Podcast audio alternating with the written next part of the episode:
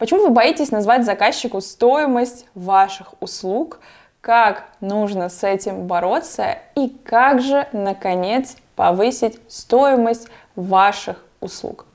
Об этом сегодня говорим в нашем подкасте. Приятного прослушивания и просмотра. Напоминаю всем, кто слушает нас, мы также выходим на YouTube в видеоформате. Подкаст про видео и контент «Искусство вытворять». Как найти свой уникальный стиль, начать проявляться и зарабатывать на творчестве. Всем привет, меня зовут Юлия Киселева, я режиссер и контент-креатор. Влюбляю тысячи людей в процесс создания видео и сегодня веду для вас этот подкаст.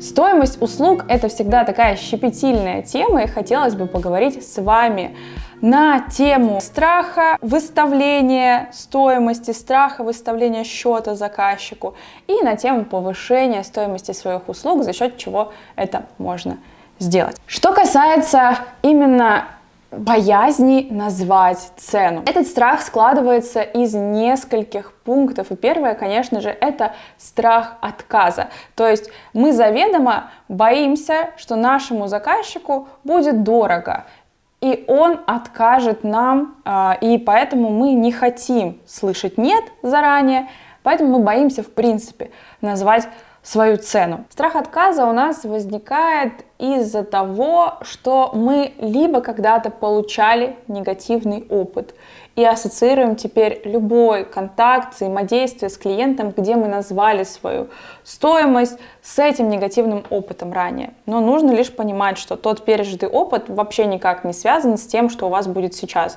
потому что там был другой человек, там был другой клиент, там был другой проект, другое ТЗ. Но что нужно а, понимать? Вы просто берете и называете столько, сколько это стоит не оценивая, кто вам пишет, как вам пишет и с каким проектом. От этого страха избавляются только так, проанализировав вообще свою линейку услуг, которые вы предоставляете, расписав, сколько что на самом деле стоит, и без вопросов к самому себе, когда у вас запрашивают, допустим, сколько будет стоить монтаж YouTube а, ролика, подкаста на 30 минут с исходником – вы без вопросов пишете 20 тысяч рублей. Ну, это, к примеру, у кого как. Или там в валюте а, любой страны, в которой вы живете. У вас заранее есть, как в ресторане, меню, с которым вы просто сверяетесь, не пролезая туда к себе в душу, в которой происходит страх, и пишите, сколько это стоит. Только так, в принципе, вы можете проработать этот страх. Если же клиент действительно отказался и сказал, что дорого, во-первых, возможно, действительно вам не нужно работать с таким клиентом, потому что вы сами себе расписали свой прайс, и это не вашего уровня клиент.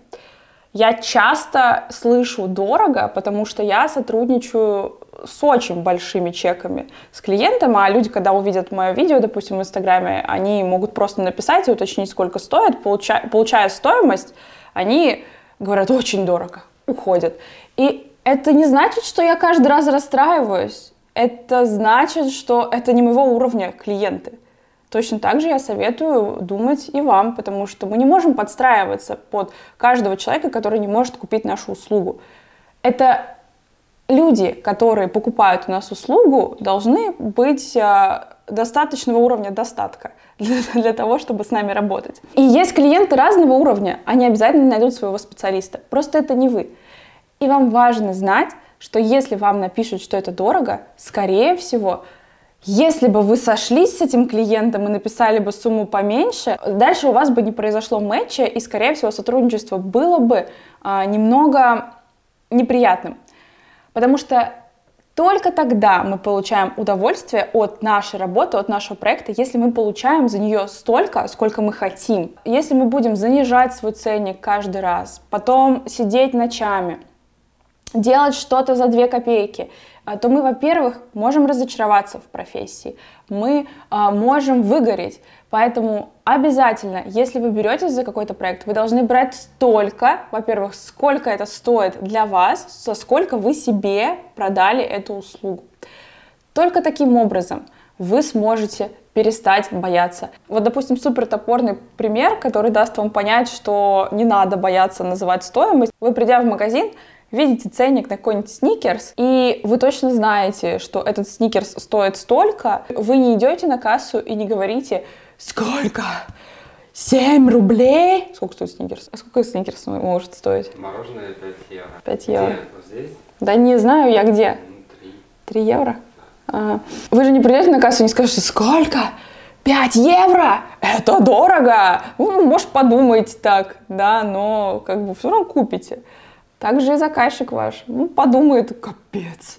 Но э, а что делать? Видео качественное нужно покупать. Поэтому поверьте, нужно просто преодолеть это Страшно будет всегда. Главное заглушить этот страх логичными вопросами и заранее проработкой вашей стоимости для самих себя. Продайте стоимость самой себе, и вы перестанете, как минимум, хотя бы на чуть-чуть, бояться называть сумму клиенту.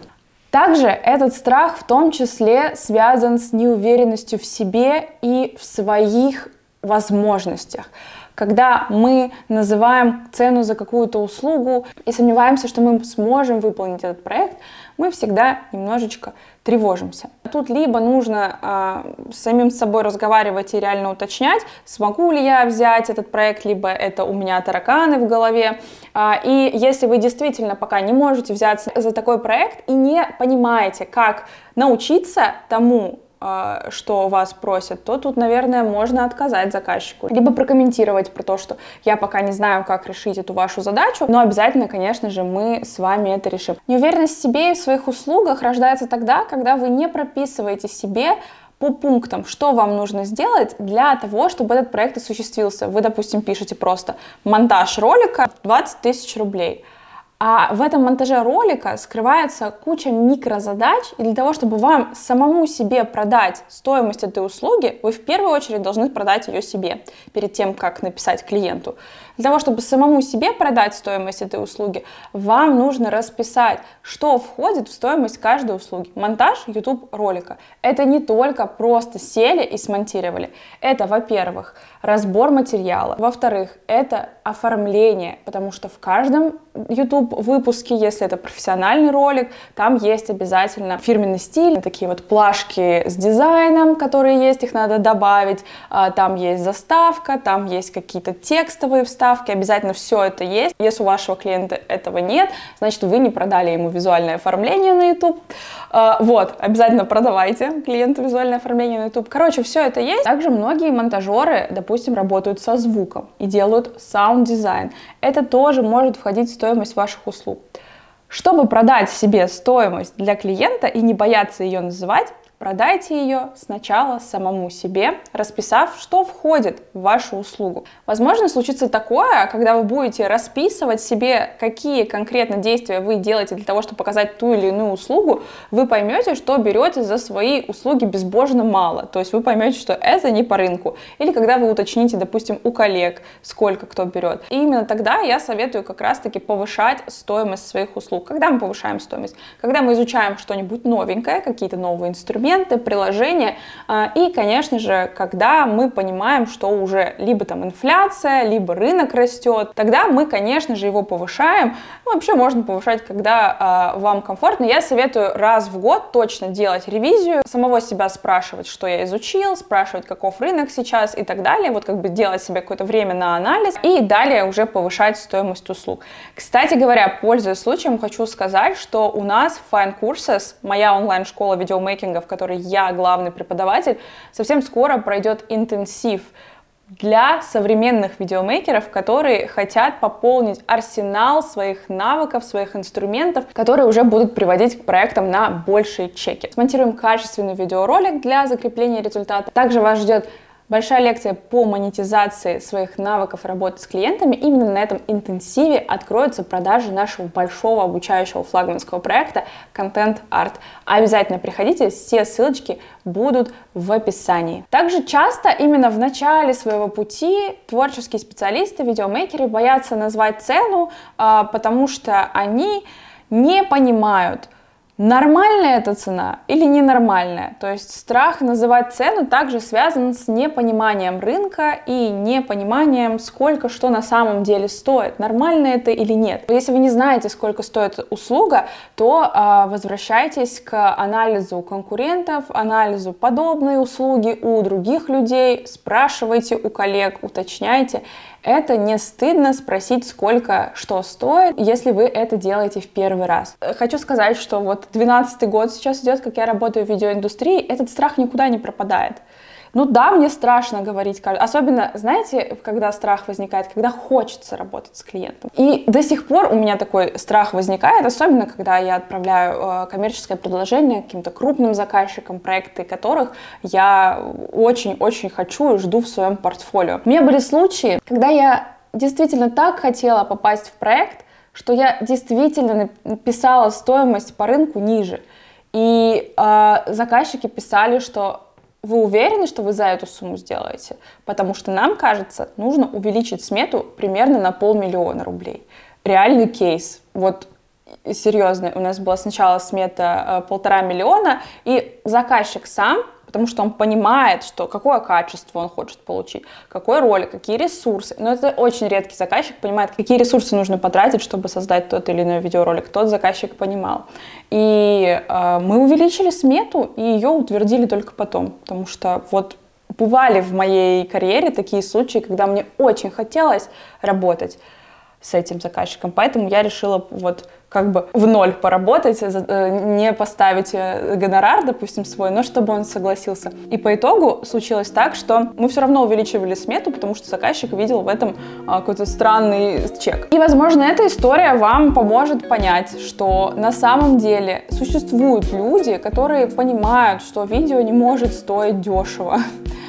Просто вам надо их найти. Когда вы найдете именно своего заказчика, правильно выстроите с ним отношения, то вы забудете о том, что когда-либо вы боялись э, называть сумму за свою услугу. Ваша работа должна стоить ровно столько, сколько она стоит, независимо от каких-то пожеланий заказчика.